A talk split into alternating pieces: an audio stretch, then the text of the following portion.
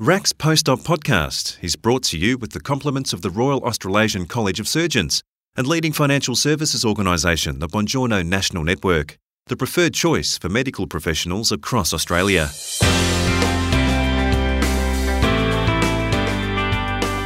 Over summer, we'd like to share with you some interviews from 2022. These stories have proven popular among fellows over the past 12 months, and they're topics we believe new listeners to RAC's Post-Op podcast may enjoy too. We do hope you enjoy this interview with Dr. Yasmina Kevric on why there's been an increase in pregnancy complications among female doctors. When Dr. Yasmina Kevric was undergoing Set 4 training, she discovered she was pregnant. It was a tough period during the COVID pandemic, and although she received strong support from her colleagues and supervisor, she was acutely aware how difficult pregnancy and conception is for women in the medical profession. Last year, Dr. Kevric and her colleagues, Dr. Russell Hodgson and Dr. Grace Chew, conducted a survey of close to 1,000 doctors in Australia and Aotearoa, New Zealand. They discovered that more than 60% delayed starting a family due to their career. Compared to the general population, the results of pregnancy and fertility issues in the medical profession is staggering. So, what did the study reveal? Dr. Kevric explains to Chris Ashmore. What we found was that 36% of female doctors suffered a pregnancy loss, and 50% had experienced a pregnancy complication. And in addition to that, there were also issues with returning to work, particularly surrounding breastfeeding and expressing at work. And there were also problems around the paid parental leave scheme, particularly for the general practitioners. Those are incredible numbers. How do those numbers compare with the general population of Australia and Aotearoa, New Zealand. And, and what's the cause? Yeah, those figures are really hard to comprehend, aren't they? In our cohort study, the main association was maternal age. So women doctors were on average 32.4 years old when they gave birth to their first child. And this is in contrast to the Australian population where the average is 29 years. When we looked at the surgeons specifically, the average age was 33.4 years. And the main driving factor for this age related cause is starting the family later. And the female doctors expressed that it was work related factors that led to the delay. And they stated reasons such as lack of flexible training, particularly during their medical or surgical training. There were also long working hours. And those were the main factors that led to delay and the perception that completing the training would provide them with a chance to have a stress free pregnancy in the consultancy years. What other things did the study find? I understand a high percentage of female doctors undergoing IVF as well. That's right. We had up to 30% of female doctors who had to go under the IVF pathway, unfortunately. And that was also because of their experiences with loss of pregnancy during the particularly years of training. Other factors were also lack of parental leave. So there was a major problem among the general practitioners. They treated as sole traders and some could go on for months without income, while others returned to work ahead of schedule because of financial barriers due to the lack of parental leave entitlements. And then the other major factor that we found in this study was those who wanted to continue breastfeeding when they returned to work only 20% of surgeons had a room available to them that was private to them with a fridge that they could store the expressed milk. Unfortunately, the rest of the surgeons had to find their own way and sought rooms from colleagues or expressed in disabled toilets. Some unfortunately developed mastitis because of the lack of space to express in between the cases. So there was a big problem among our cohort group. Well, we'll go into what can be done to alleviate these issues shortly. But before we do, Dr. Kevric, what motivated you to conduct this study? Yeah, I was pregnant during my training, and while I was pregnant and after delivering my daughter Sophie, I joined a medical mums group on Facebook, which has over 12,000 doctors as members on there. And there were stories shared about the hardship that the women doctors were facing and given that there is no data currently available in Australia, I decided to run this with uh, my colleagues. And my colleagues were Dr. Russell Hodgson, Dr. Grace Chew, and later we were joined by my colleague, Dr. Catherine Suda, to complete the study in November. And we have submitted our findings to journal and hope to have it published very soon. Can you tell me briefly about your own background? Yeah, so I'm a surgical trainee at the Northern Hospital and I became pregnant during my SET 4 training.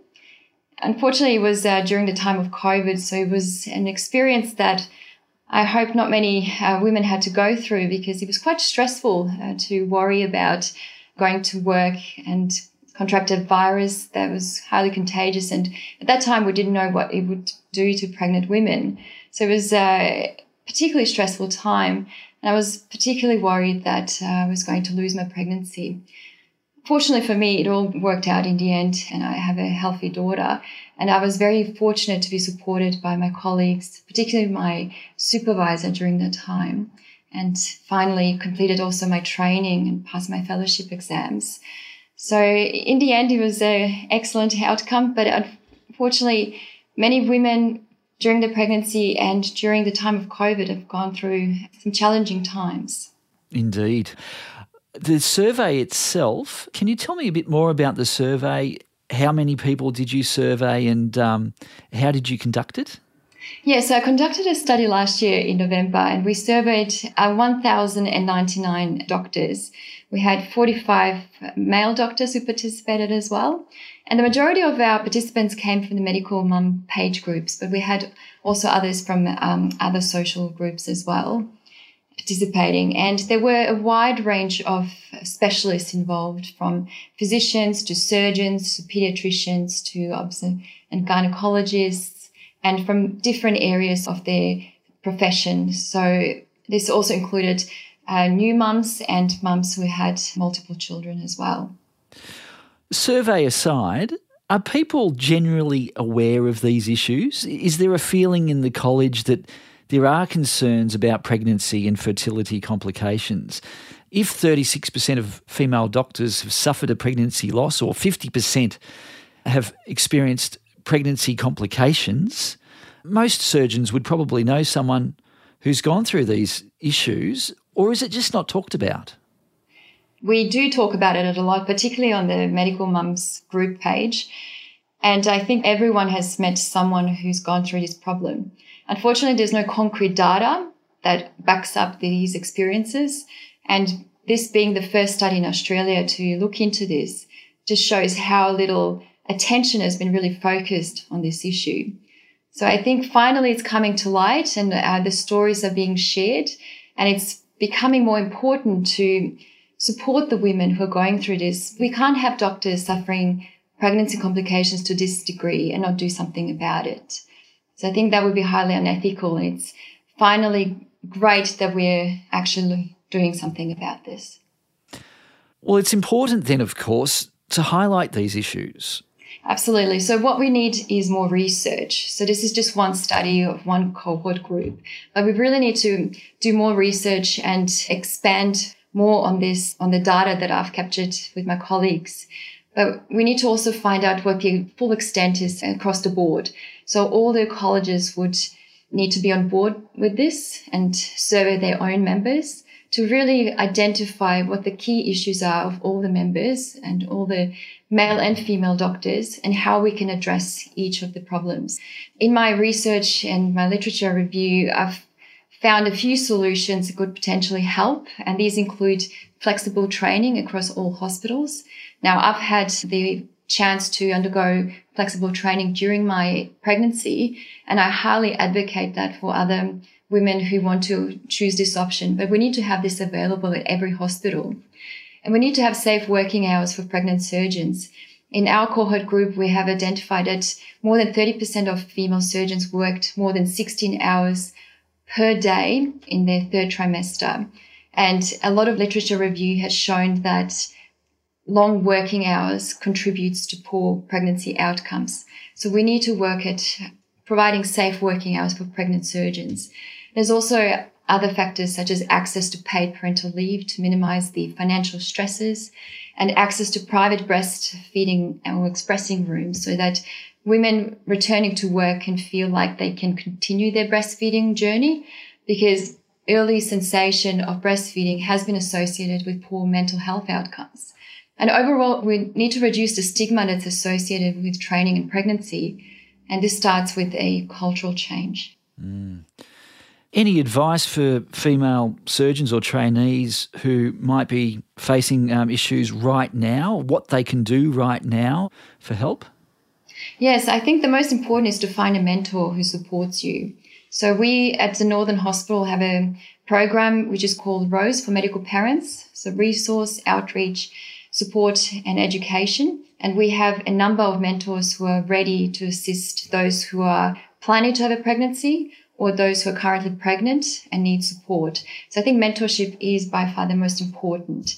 And please reach out also to the Medical Mums Group. It's an amazing resource and it has 12,000 medical mums who are currently going through most of the things that they might be going through. So this is uh, something I'd strongly advocate for also to join.